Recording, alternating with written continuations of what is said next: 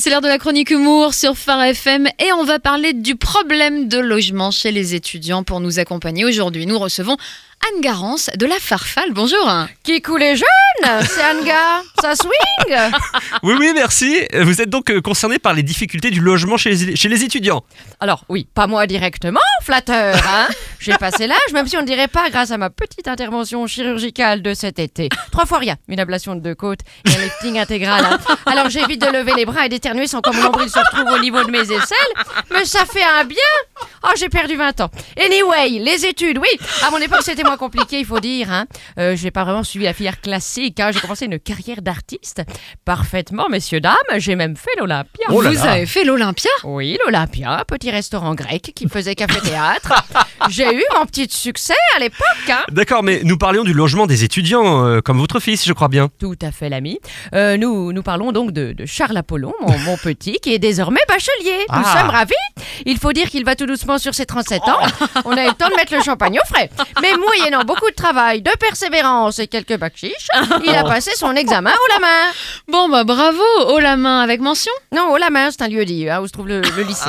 Il a eu mention PA. Prenez-le avant qu'on change d'avis. Mais maintenant, la dure réalité des études pointe le bout de son nez.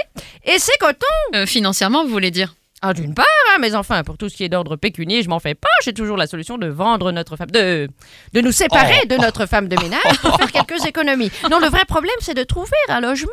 Paris grouille d'étudiants et de facultés. Qu'avez-vous visité dernièrement? Alors, nous sommes tombés sur un petit studio, pas donné au niveau loyer, mais disponible rapidement. C'est un faux F2. C'est-à-dire? Un F1 une pièce, une pièce, hein, voilà.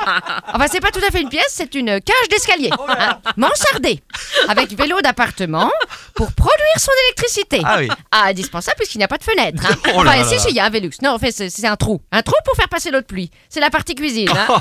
Donc, pas de charge, puisque pas d'eau, pas d'électricité. Ah, Anga dit bon point, bingo, j'achète. Et par le trou, si on se concentre bien, on voit la tour Eiffel. Vraiment? Non, mais on voit une antenne relais qui ressemble à la tour Eiffel.